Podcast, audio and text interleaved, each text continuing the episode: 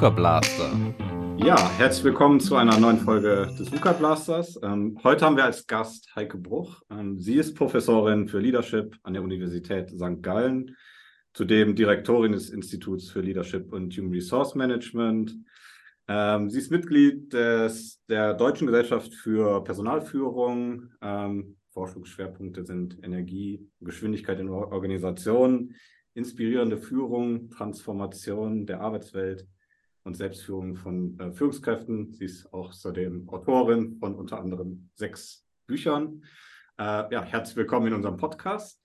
Habe ich noch irgendwas vergessen, was dir wichtig ist, was die Zuhörerin? Ganz ist halt ganz kurzer Abriss, wahrscheinlich sehr viel, was noch fehlt, aber was ist dir vielleicht noch wichtig? Nee, vielleicht äh, einfach, dass ich nicht mehr bei der DGFP äh, im Vorstand bin. Äh, das war ich jahrelang und das war auch wunderbar, aber ähm, das bin ich nicht mehr, weil da immer mal ein Wechsel stattfindet. Ähm, was ich bin allerdings, ähm, das gehört auch zu, zu meinen Tätigkeiten äh, dazu, ist, äh, ich bin die Gründerin der Energy Factory St. Gallen. Und äh, dort begleiten wir Unternehmen in der Praxis, was Leadership und Kulturtransformation und New Work angeht. Äh, vielleicht gut für den Hintergrund, dass das äh, nicht nur Forschung ist, sondern eben auch Praxis. Ah, okay, ja. Dann äh, würde ich hier noch meine drei Check-in-Fragen, die, die wir jedem stellen. Äh, ich weiß auch selber nie, was für Fragen kommen. Äh, die erste Frage wäre, wie definierst du Erfolg? Das hängt davon ab. Also ähm, Unternehmenserfolg äh, messen wir auch an wirtschaftlichen Kennzeichen ähm, und an langfristiger Entwicklung wie Innovation, Mitarbeiterbindung, Gesundheit da drin. Äh, und persönlichen Erfolg finde ich sehr, sehr wichtig, dass man das äh, mit seinen persönlichen Werten und dem, was einem wichtig ist und was man sich vorgenommen hat, abgleicht und ähm, eigentlich äh, man auch eine persönliche Erfüllung erlebt. Hm. Und die zweite Check-in-Frage passt vielleicht zu deinem Forschungsschwerpunkt. Äh, bei diesen Aufgaben fühle ich mich energetisiert. Punkt, Punkt, Punkt. Als Vervollständigung des Satzes. Forschung, Lehre, Praxisbegleitung, Arbeit mit meinem Team. Äh, da kommt eigentlich eine ganze Reihe. Okay. Und die letzte Check-in-Frage, bevor wir dann anfangen ins Thema, äh, ist, äh, deine Definition von Glück ist? Ein positives Gefühl. Okay. Ja, dann vielen Dank.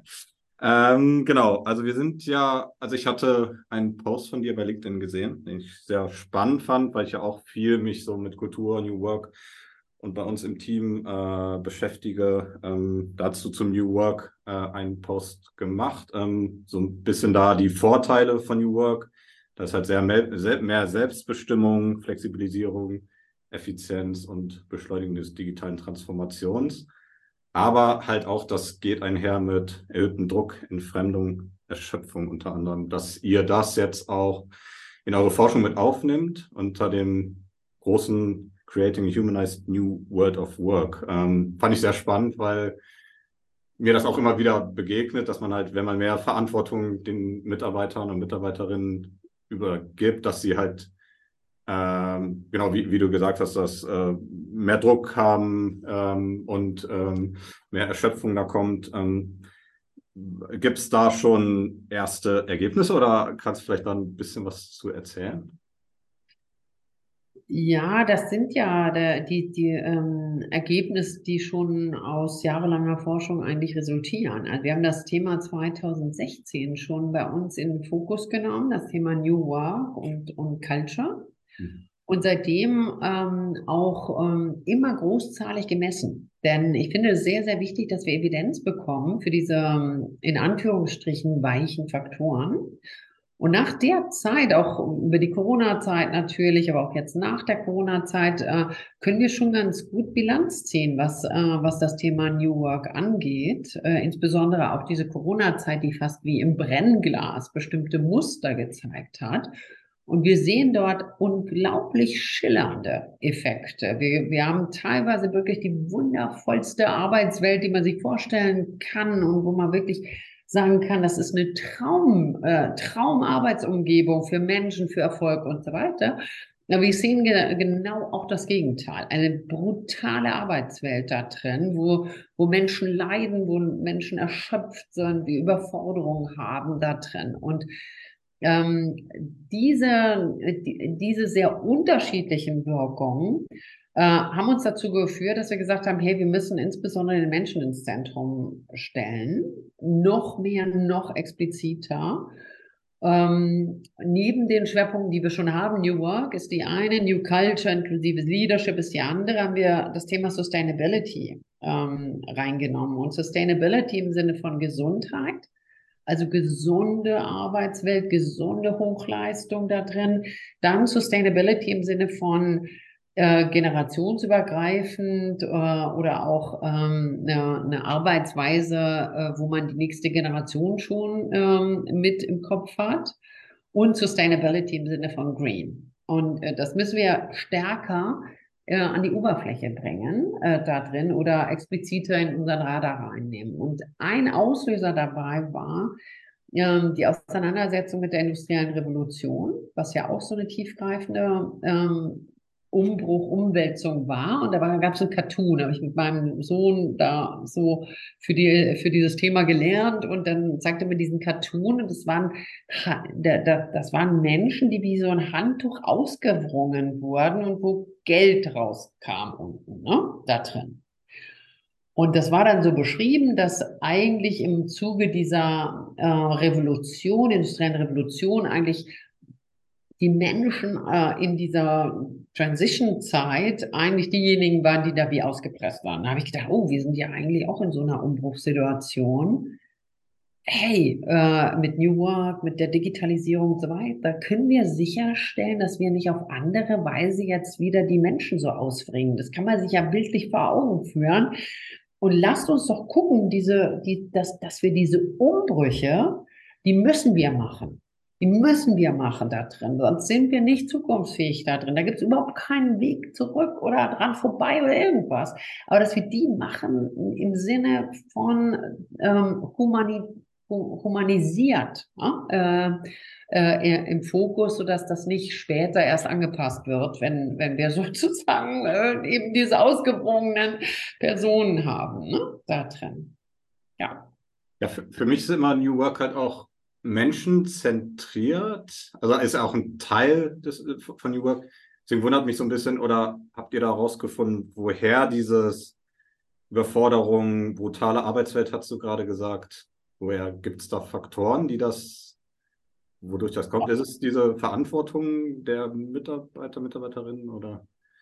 Für uns ist erstmal äh, New Work, ähm, dass man eine Flexibilisierung reinbekommt, was ähm, und, und damit auch Wahlmöglichkeiten ähm, verstärkt. Also wo man arbeitet, wann man arbeitet, wie man kommuniziert, mit wem man arbeitet da drin. Und das äh, sieht ja erstmal ähm, auch sehr, sehr gut aus. Aber man sieht eben äh, viel Überforderung mit, mit ähm, dieser äh, Freiheit da drin, teilweise Isolation zu Hause im Homeoffice, Vereinsamung, auch dass man eben seine Homebase verliert, also gar nicht mehr diese enge Teamkultur hat, dass man das so wenig orchestriert, ähm, äh, äh dass, äh, dass sozusagen die Art der Zusammenarbeit nicht gut funktioniert, es mehr Spannung, Rückschläge, Frust äh, und Einzelkämpfertum gibt.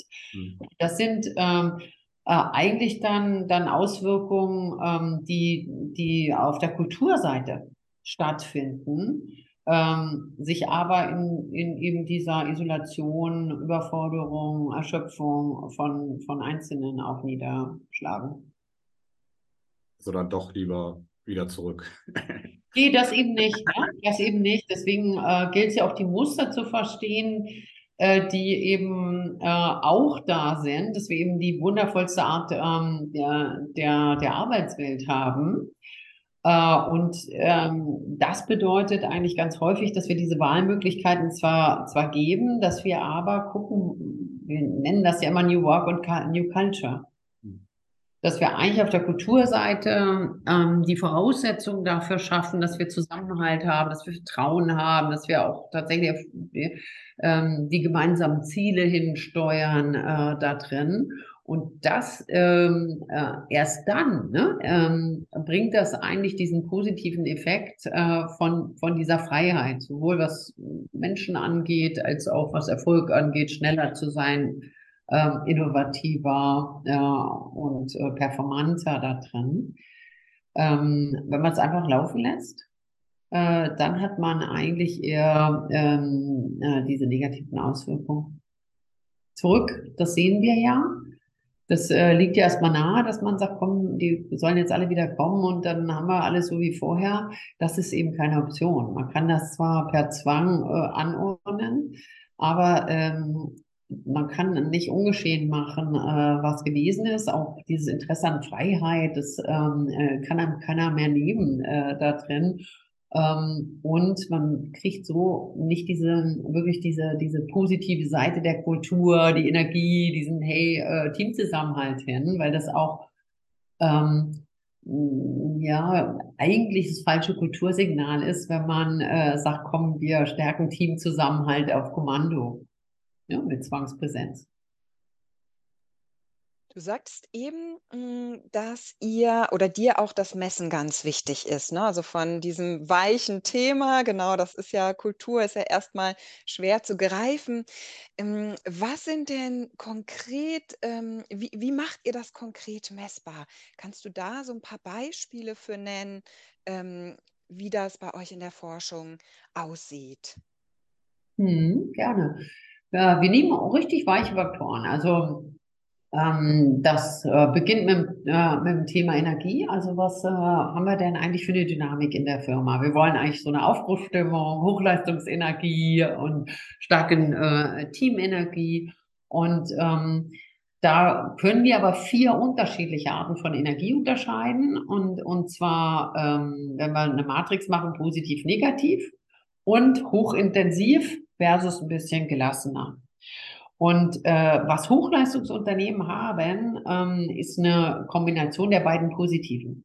Das heißt, äh, intensive positive Energie nennt man produktive Energie. Das ist wie so ein gemeinsames, starkes Engagement für die gemeinsamen Ziele. Ähm, da drin hat man sehr stark während der Pandemie gesehen. Das sieht man auch häufig in, in so Aufbruchssituationen oder in Hochleistungsteams, ne, dass diese wirklich sich ähm, sehr äh, anstrengend für den gemeinsamen Erfolg und gleichzeitig von dieser niedrigen positiven Energie auch viel. Das heißt, angenehme Energie. Es geht den Leuten gut. Harte Arbeit und es geht ihnen richtig gut dabei. Ne? Nur dann können wir das so richtig gesunde Hochleistung langfristig und so weiter durchhalten.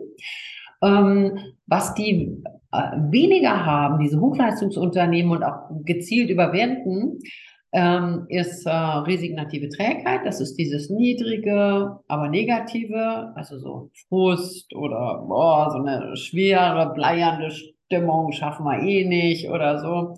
Und äh, noch viel gezielter äh, müssen wir eben abbauen, intensive, hohe negative Energie, wenn du sagen dazu korrosive Energie, wenn du Einzelkämpfertum hast oder ähm, Gärtchen-Denken, Silo-Denken, Widerstand gegen Wandel, also hohe Intensität, richtig auch Engagement, aber destruktiv da drin. Und ähm, das haben wir schon in mehr als 1800 Unternehmen als Vollbefragung erhoben. Wir können das also für ganze Unternehmen aggregieren und können das auch benchmarken. Ne? Da können wir ganz genau sehen, was machen die Hochleistungsunternehmen und ähm, kann, kann ähm, Unternehmen helfen zu sagen, wo steht ihr denn? Und äh, kann aber auch innerhalb dann sozusagen diese Blackbox öffnen und sagen, verschiedene Bereiche oder verschiedene Ebenen oder wo steht denn das einzelne Team da dran. Das sind jetzt mal Beispiele von sehr, sehr weichen Faktoren, was wir immer ähm, sozusagen messbar machen und auch eine Besonderheit, wir bringen das immer auf die Gesamtunternehmensebene dann kannst du das mit Strategie, mit Unternehmenserfolg, mit Umsetzung von Transformationen auch in Verbindung bringen. Und äh, auch noch das Letzte dazu, äh, wir gucken immer, äh, was hat das mit Leistung und Erfolg zu tun. Also ähm, heißt das, wir sind äh, vom Business erfolgreicher, heißt das, wir sind ähm, innovativer, heißt das, wir sind ein attraktiverer Arbeitgeber, wie gesund ist unsere Mannschaft denn da drin? Und so machen wir das eigentlich mit äh, verschiedenen Dingen. Führungsklima äh, auch da drin oder Diversity Climate, äh, ähm, solche Faktoren. Ähm, ähm, kannst auch ein Digital Mindset als Klima sozusagen erheben da drin und kann man immer sagen, wo stehen wir, was hat es mit Leistung zu tun, äh, sich benchmarken sozusagen und dann auch über die Zeit dann tracken, ähm, kommen wir voran da drin. Ne, das, äh, dann können wir diese äh, Themen auch besprechbar machen. Wir können auch äh, wirklich sehr gezielt dann zeigen, wo sind Stärken, Schwächen und, und auch für die einzelne Firma immer Schwerpunktthemen ableiten, äh, dann Maßnahmen machen und auch zeigen, hey, hier, hier kommen wir eigentlich voran. Denn ganz häufig sind diese weichen Faktoren irgendwie nicht so richtig ähm, mit, mit, mit Teil äh, der Agenda oder auch der strategischen Agenda nicht so stark, weil, weil sie vielleicht von der Logik nicht, nicht, nicht ähnlich äh, verbindlich betrachtet werden oder auch nicht in KPIs gegossen werden oder so. Und damit kommen sie eigentlich auf die strategische Agenda und sie, sie kriegen wirklich einen Stellenwert, äh, auch äh, bei strategischen Initiativen, bei einem Tracking, Monitoring oder äh, auch auf einer Scorecard, also um jetzt mal die ganz äh, businessbezogenen Begriffe da zu verwenden und werden damit auch sinnvoll verzahnt mit dem Business, mit der Strategie und äh, mit, mit den Initiativen.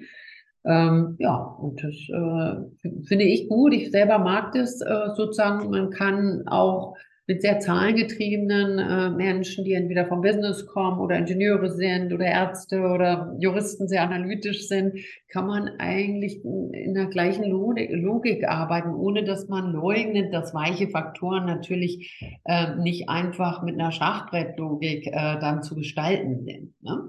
Kann man. Oder Reißbrettlogik.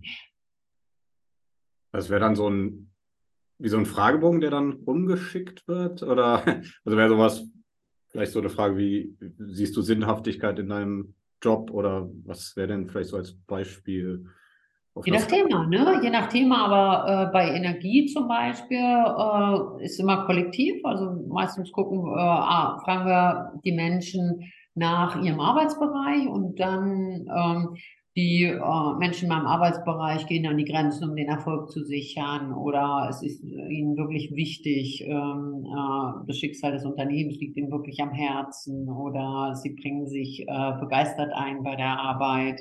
Das wären jetzt mal für die hohe produktive Energie und analog haben wir dann zum Beispiel zum korrosiven, ähm, sie arbeiten aktiv gegen andere Bereiche oder sind zynisch, was die Unternehmensziele angeht oder ähm, sind aktiv, um andere zu schwächen, äh, da drin. Ne? Und da haben wir immer Dimensionen äh, Kopf, Herz, Hand da drin. Und äh, so zum Beispiel, wenn wir eine Live-Messung machen, das können wir in einem Team machen, teilweise auch mit Geschäftsleitungsteams oder auch bei irgendeinem Management Summit oder so. Ähm, sehr regelmäßig äh, machen wir das, dass wir eine Live-Messung machen. Dann machen wir immer 36 Fragen. Das dauert fünf Minuten auf dem Smartphone. Und das sind dann immer neun Fragen pro Energiezustand. Immer drei ähm, Kopf, drei Herz, drei Hand. Und äh, da kann man das ganz gut in Zahlen sehen. Wo stehen wir denn insgesamt? Äh, verglichen mit Benchmark, wo steht mein Team? Und man kriegt diese weichen Faktoren, die wir ja alle spüren, die kriegen wir gut zu packen, die können wir dann besprechbar machen und dann auch ganz gezielt sagen, wie kriegen wir das Positive mobilisiert oder ähm, wie kriegen wir das, die angenehme Energie gesteigert, wenn wir zum Beispiel in der Beschleunigungsfalle sind. Das ist äh, jetzt im Moment äh, tatsächlich äh, bei der Mehrheit der Unternehmen so, dass die eigentlich von der Energie eher äh, in einer Art Überhitzung drin sind. Also die Leute arbeiten schon stark, die gehen schon an die Grenzen ran, aber es geht ihnen häufig nicht mehr gut dabei. Das heißt, sie kommen in so eine Art Erschöpfung, so ein Operieren am Limit da dran und da muss man ganz anders rangehen, als wenn man jetzt wie so eine angenehme Trägheit hat, wo die Menschen sich wohlfühlen, aber zu wenig ähm, da brennen für die Arbeit oder sich zu wenig einsetzen. Ne? Da, da drin.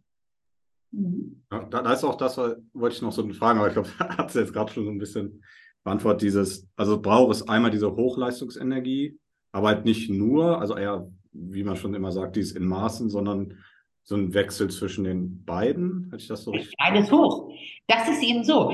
Äh, das ist eine spannende Frage, da, äh, die du stellst. Äh, und da denkt man so, oh, alles in Maßen. Und wir haben festgestellt, hey, eigentlich gilt es beides zu maximieren. Das heißt, diese produktive Energie, die kann nicht so hoch sein. Das ist dieses Brennen für die Sache, solange es den Menschen gut geht. Das heißt, beides maximieren und balancieren auch die angenehme Energie, dass den Leuten gut geht, dass sie zufrieden sind, dass sie happy sind und so eine Wohlfühlenergie kann nicht so hoch sein, solange sie brennen für die Sache und sich einbringen. Ne? Äh, das, das ist äh, so dieses, ähm, und diese Beschleunigungsfalle ist eigentlich, dass du häufig dieses starke Produktive hast, aber es den Leuten nicht mehr gut geht. Und da müssen wir dann gucken, äh, und durch die neuen Arbeitsformen haben wir teilweise ein Turbo da reinbekommen, dass die Leute gestresst sind, äh, so das Gefühl haben, always on und, und äh, eins nach dem anderen und, und so weiter. Und teilweise dann allein oder zu wenig Erfolgserlebnisse oder ne, dieses auch mal, hey, es geht mir gut oder ich habe das Gefühl, hier ist mein Team und äh, wir rocken das zusammen. Das ist teilweise auf der Strecke geblieben und deswegen haben wir äh, bei der Mehrheit der Unternehmen festgestellt, ähm, wenn die reingehen in New Work ohne diese gute Kultur, dann ähm, kommen tatsächlich von der Energie eher äh, teilweise diese störenden äh, Dinge wie Beschleunigungsfalle, korrosive Energie, Erschöpfung rein. Ne? Und ähm, das nennen wir äh, dann so, dass die Unternehmen äh, modern überfordert sind. Modern, aber dadurch mehr gestresst, weil es ja, sozusagen da von der Führung, von der Kultur, von diesem Zusammenhalt ähm, ähm, nicht, nicht, nicht passt. Vielleicht noch ganz kurze Rückfrage zu dem, was du gerade gesagt hast. Ähm, und dann komme ich zu der eigentlichen Frage, die ich noch gerade, äh, die mir gerade ähm, ja, äh, auf der Zunge brennt. Du sagtest, von dieser Hochleistungsenergie kann es gar nicht genug geben. Das heißt, man kann die über Jahre quasi jeden Tag haben. Also habt ihr das schon irgendwie in Zahlen messbar gemacht? Mhm. Ja. Okay, wow. Also das sind, das sind tatsächlich diese Unternehmen, ähm, äh, die so eine Hochleistungskultur haben und wir sprechen äh, dabei von gesunder Hochleistung. Das heißt, ähm, du musst eigentlich so rangehen, dass du ähm, diese, dieses Wohlbefinden und dieses, ähm, dass der Mannschaft gut geht und, und äh, dass du das äh, so stabilisierst, äh, dass die nicht durch diese Hochleistung ausbrennen oder in, in, dass das wie so ein Strohfeuer nur da, da drin ist. Und ähm, da bist du eigentlich bei so einer gesunden Hochleistungskultur-Thematik da drin, wo du natürlich aufs Business gehst mit so einer Vollenergie und, und, und dem, wo du aber auch sehr stark Caring hast, diesen Teamzusammenhalt, Erfolge feiern äh, und äh, so als Kulturelement äh, da drin. Und das ist eins vom schwersten. Du findest immer Unternehmen, die in bestimmten Situationen mal ähm, über sich hinauswachsen, so eine Erfolgssträhne haben, häufig auch in Ausnahmesituationen, in bestimmten Krisen oder in bestimmten Projekten, wo es um Wachstum geht oder mal eine Vision umsetzen, das dann aber äh, dauerhaft zu erhalten und äh, weder äh, äh in so eine Überhitzung reinzugeraten, noch in so eine Schläfrigkeit.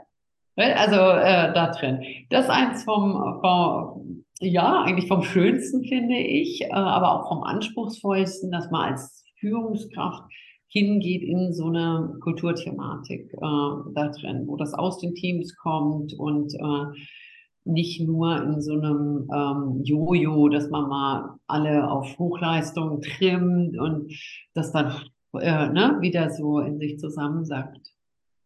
Gibt es denn da ähm, Beispiele an Unternehmen, die das wirklich schon über Jahre erfolgreich geschafft haben, diese Hochleistungsunternehmen? gibt es einige. Ich nehme jetzt gerne mal Hilti dafür, weil die für mich der Inbegriff äh, von einer Firma äh, sind, die über, über Jahrzehnte eigentlich so eine außergewöhnliche Leistung aufrechterhalten haben und das auch sehr, sehr konsequent über die Kultur spielen. Ne? Ähm, mhm. Und ähm, bei ihnen äh, spricht man von einer Caring and Performance-Oriented Culture die, wenn man das den Energiezuständen eigentlich zuordnet, dann tatsächlich so ist, dass man angenehme Energie auf uns aufpassen und, und äh, gucken, dass es uns gut geht da drin, kombiniert mit diesem performance-oriented ne, Einsatz für die Leistung und für die Ziele. Und da sieht man sehr gut, wie das, wie das auch über Jahrzehnte funktioniert.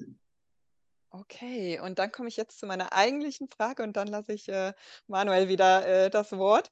Mm, und zwar sagtest du äh, ganz am Anfang, dass du noch ähm, die Energy Factory St. Gallen, dass du da noch ähm, tätig bist. Und ähm, kannst du aus der Praxis vielleicht mal ein bisschen erzählen, wie ihr vielleicht ähm, Unternehmen, wo ihr gemessen habt, die sind gerade wirklich überhitzt, ähm, die sind halt wirklich ähm, überfordert mit der aktuellen äh, äh, Situation, wie ihr da ähm, mit konkreten Maßnahmen, die wieder in eine bessere Energie gebracht habt? Also könntest du da auch wirklich mal konkrete ähm, Beispiele geben, die vielleicht auch nachgewiesen, gemessen wurden, mit der Forschung unterstützt, ähm, was konkret gemacht werden kann, um die Kultur dann auch wieder ähm, zu verbessern?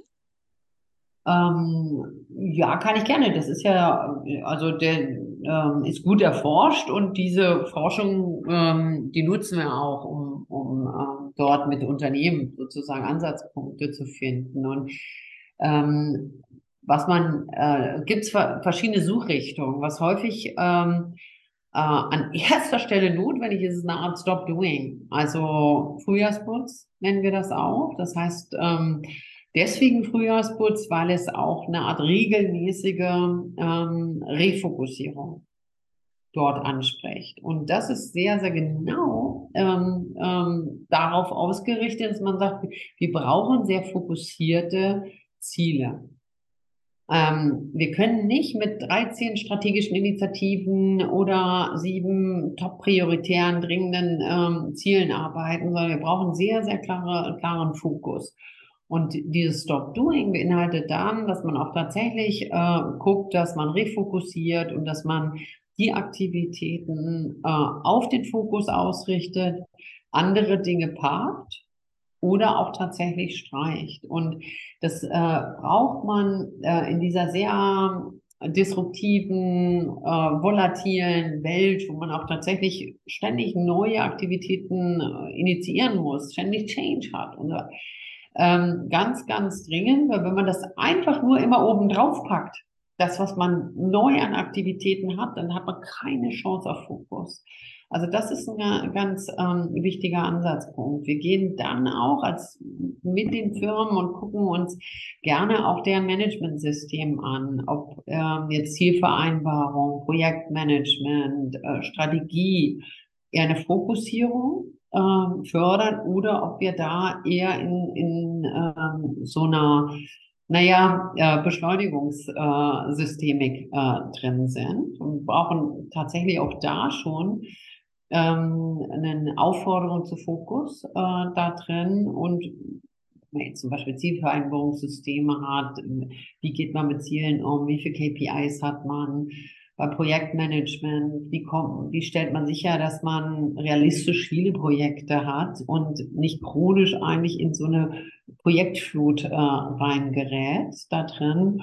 Und wie ähm, bei der Strategie, ähm, wie fokussiert ist diese Strategie äh, da drin und wie, wie stark internalisiert, so dass man ein gemeinsames Verständnis von dem Fokus hat. Das sind jetzt mal ein paar äh, Ansatzpunkte im Managementsystem, wo wir tatsächlich dann auch so, ein, so eine Art äh, Audit ansetzen und sagen, hey, lass uns das mal durchchecken, ne? wo, man, wo man systemisch eigentlich immer wieder in eine Überhitzung reingerät. Da drin, das mal als Beispiele.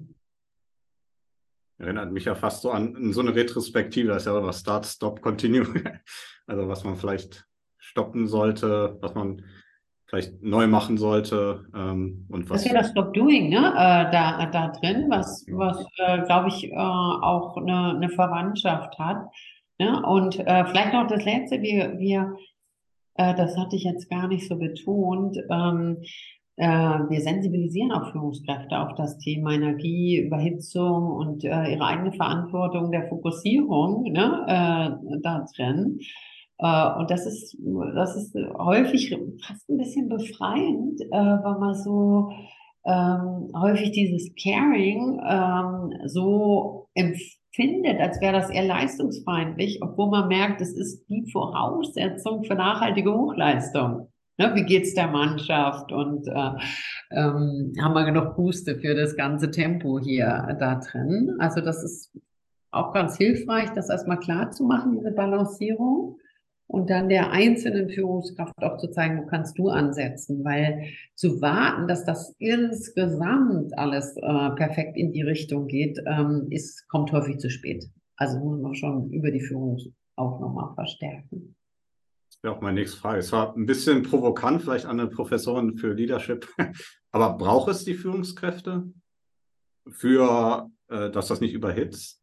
Oder ist sowas wie Holokratie, okay, da gibt es auch die Rolle Führungskraft oder was? Führung braucht äh, mehr denn je, ganz genau ähm, äh, da drin. Fühle mich gar nicht provoziert, sondern ich finde, das äh, räumt auf mit einem recht verbreiteten Missverständnis, dass man in der modernen Arbeitswelt ähm, vor allen Dingen auf Selbstführung oder Shared Leadership ähm, sich stützen kann. In jetzt ähm, agilen Strukturen egal in welchem System, ob das Holacracy ist oder Safe oder welche Methoden auch immer, da hat man ja die Führungsrolle häufig aufgeteilt und äh, durch einen sehr, sehr disziplinierten Prozess kommt man eigentlich dazu, dass diese geteilte Führung ähm, auch professionell abläuft. Ist, ist Führung in einer anderen und sehr ja, äh, prozessual unterstützten Form. Äh, da ist Führung drin und auch nötig, fest eingebaut.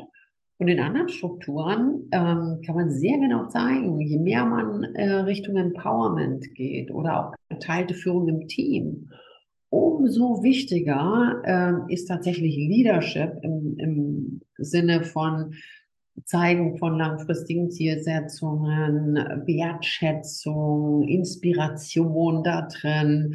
Ähm, und wenn das fehlt, wenn die wirklich Leadership fehlt in der, in, in, in den Eigenschaften, dann sehen wir das viel stärker, eher Beschleunigungsfalle, ähm, Auftritt, Mangel an Wertschätzung, Mangel an Priorisierung, das Warum nicht deutlich wird oder Erfolgserlebnisse auch nicht so empfunden werden. Also es ist mitnichten so, dass jetzt Shared Leadership und ähm, äh, da die, die klassisch hierarchische Führung äh, in der Konkurrenz sind, sondern im Gegenteil. Ne? Bloß was wir weniger haben, ist so ein klassisches Management.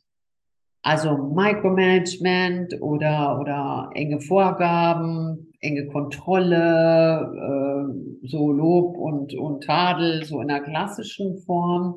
Ähm, deswegen empfehlen wir auch eine Art Unbossing-Prozess, wo diese überhierarchischen äh, Elemente eher rausgenommen wird, werden und äh, Raum geschaffen wird für wirklich Leadership. Also wirklich ähm, inspirierende, wertschätzende, auch emotionale Art der Führung weil ganz, ganz viel von diesen Management-Themen kann man entweder in Prozesse übertragen äh, oder tatsächlich in die äh, Selbstführung, Selbstmanagement äh, dort reinbringen. Das braucht es nicht. Mhm. Ich habe noch den, wir hatten mal jemanden, äh, der hatte an Unlearning Hierarchy ein Buch geschrieben.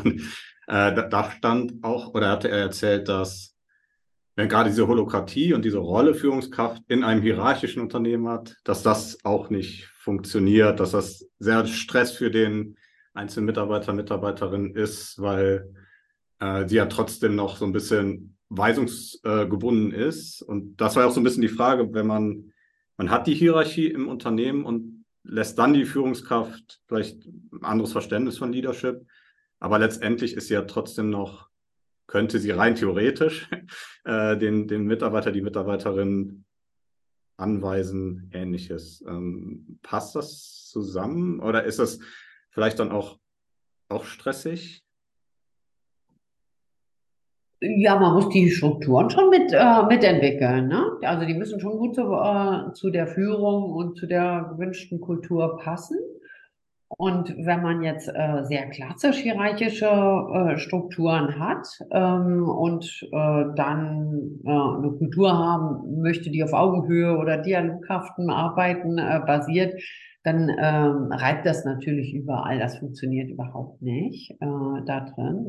Ich bin überhaupt kein Gegner von Hierarchie da drin, sondern Hierarchie ist eigentlich ein sehr, sehr sinnvolles Konzept.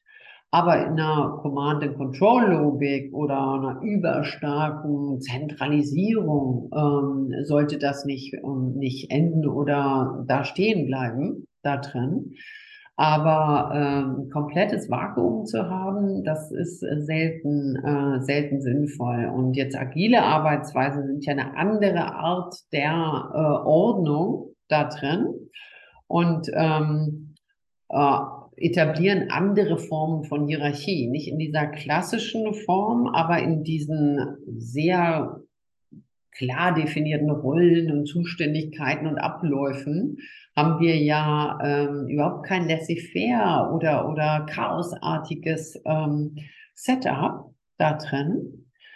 Ähm, ich bin so, dass, dass ich äh, äh, sehr stark empfehle zu sagen, hey, welche Aufgabe habt ihr und welche Strukturen passen da? Äh, und äh, das Thema Leadership ähm, auf keinen Fall mit Bade ausschütten oder vernachlässigen oder in Laissez-faire reinbekommen. Äh, und das habe ich teilweise tatsächlich gesehen ähm, in mehr Unternehmen, als mir lieb ist, muss ich sagen, dass wir in solche äh, Unbossing-Prozesse ähm, reingestiegen sind und sehr, sehr auf dieses, was müssen wir abschaffen, eigentlich fokussiert hat.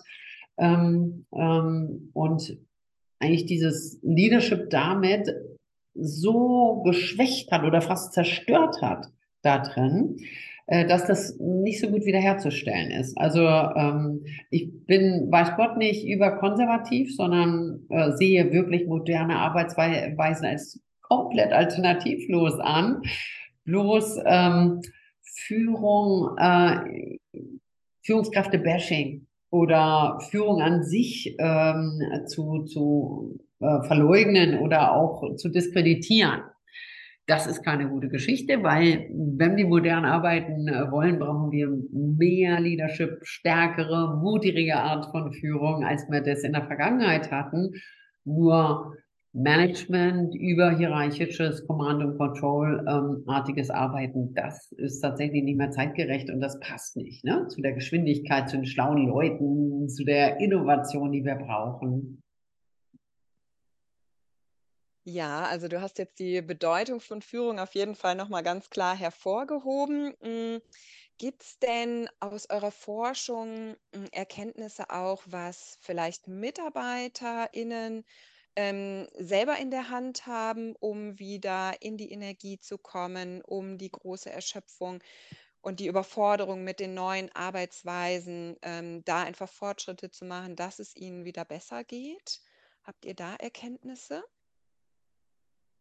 Ja, wenn man bei Selbstführung ansetzt, ne, ähm, äh, da drin, also einmal habe ich nicht so ein hierarchisches Verständnis, dass ich so, ähm, so stark unterscheide zwischen Führungskräften und Mitarbeitenden. Ähm, das, ähm, das, ähm, weil ich Führung auch als selbst oder Shared Leadership, ähm, eigene äh, Führung sehr stark sehe. Also das vielleicht noch vorweggenommen.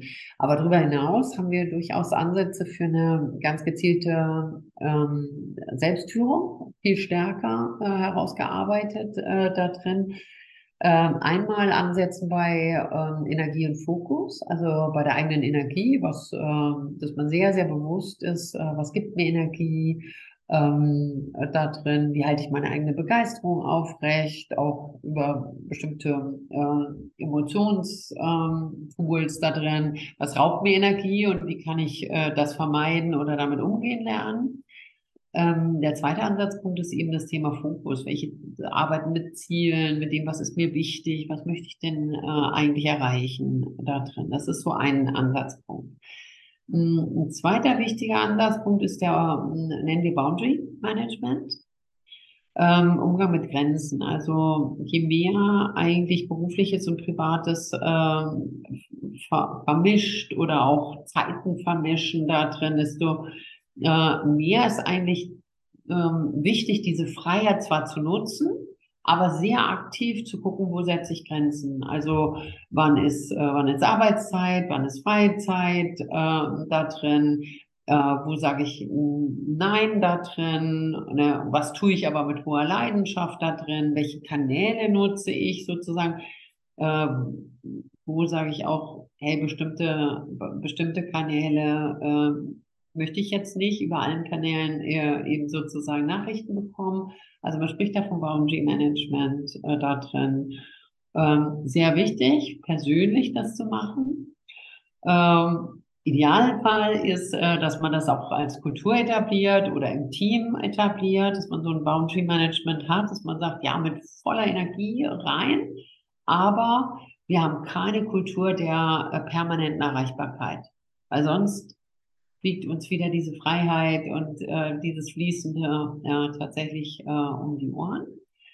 Ähm, das sind so in der Umgang mit Energie und Fokus, äh, Boundary Management, das sind ganz äh, zentrale Themen. Und äh, überlegt gerade noch mal, ähm, gibt es auch noch Ansatzpunkte, ähm, die alle so Umgang mit, wir nennen das Adaptionsfähigkeiten, äh, Umgang mit ähm, Ambiguität, also äh, Unsicherheit oder ähm, diesen äh, Themen, Umgang mit Rückschlägen äh, da drin und Umgang mit Stress beinhaltet. Also wie man sich ähm, eigentlich mit dieser komplexen ähm, häufig nicht äh, prognostizierbaren Welt gut äh, gestalten ähm, oder gut lernen kann, umzugehen. Das ist noch ein drittes Feld. Ja, würde ich sozusagen ansetzen. Ja, äh, kommen wir schon langsam auch zum Ende dieser Folge. Ähm, Gibt es vielleicht irgendwas, was wir noch nicht gefragt haben, was du hätte gerne gefragt werden wollen würdest? Ist das richtig grammatikalisch?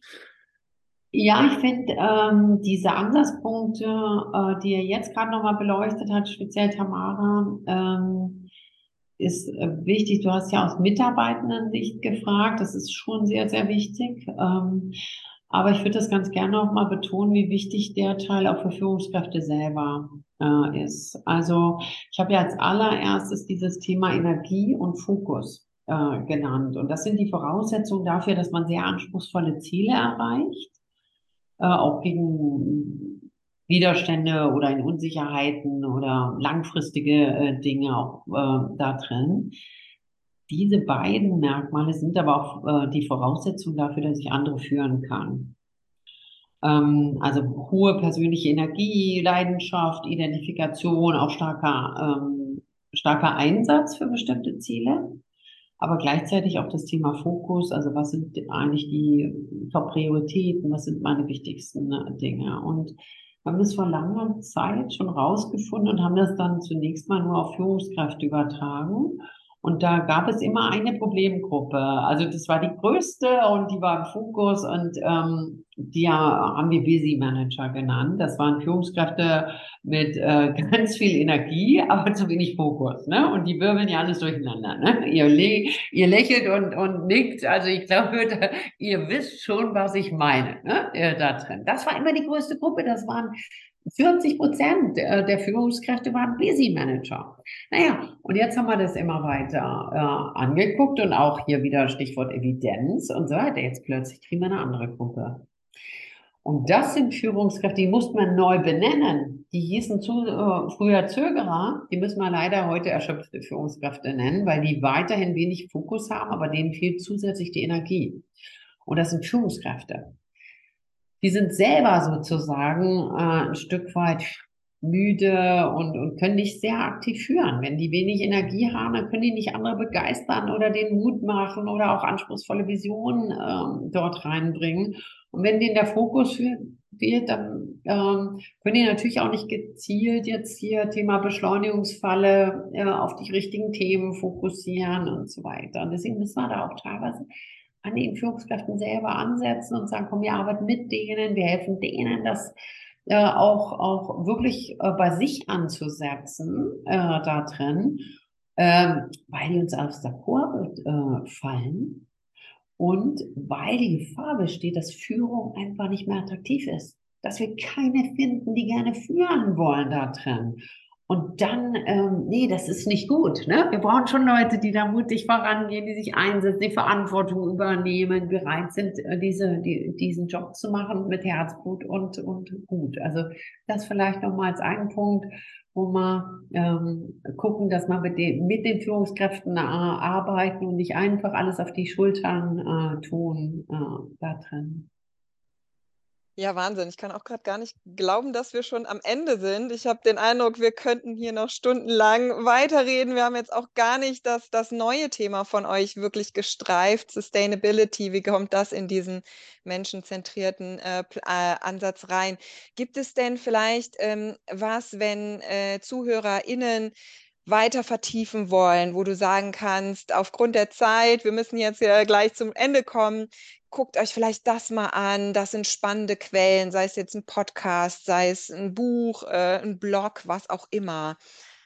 Oh Mann, ähm, guck doch mal äh, andere Podcasts an und ich würde gar nicht einen herausnehmen oder vielleicht bei LinkedIn ähm, mich äh, auch noch mal anzugucken, was da sozusagen auch permanent kommt. Das wäre so das eine.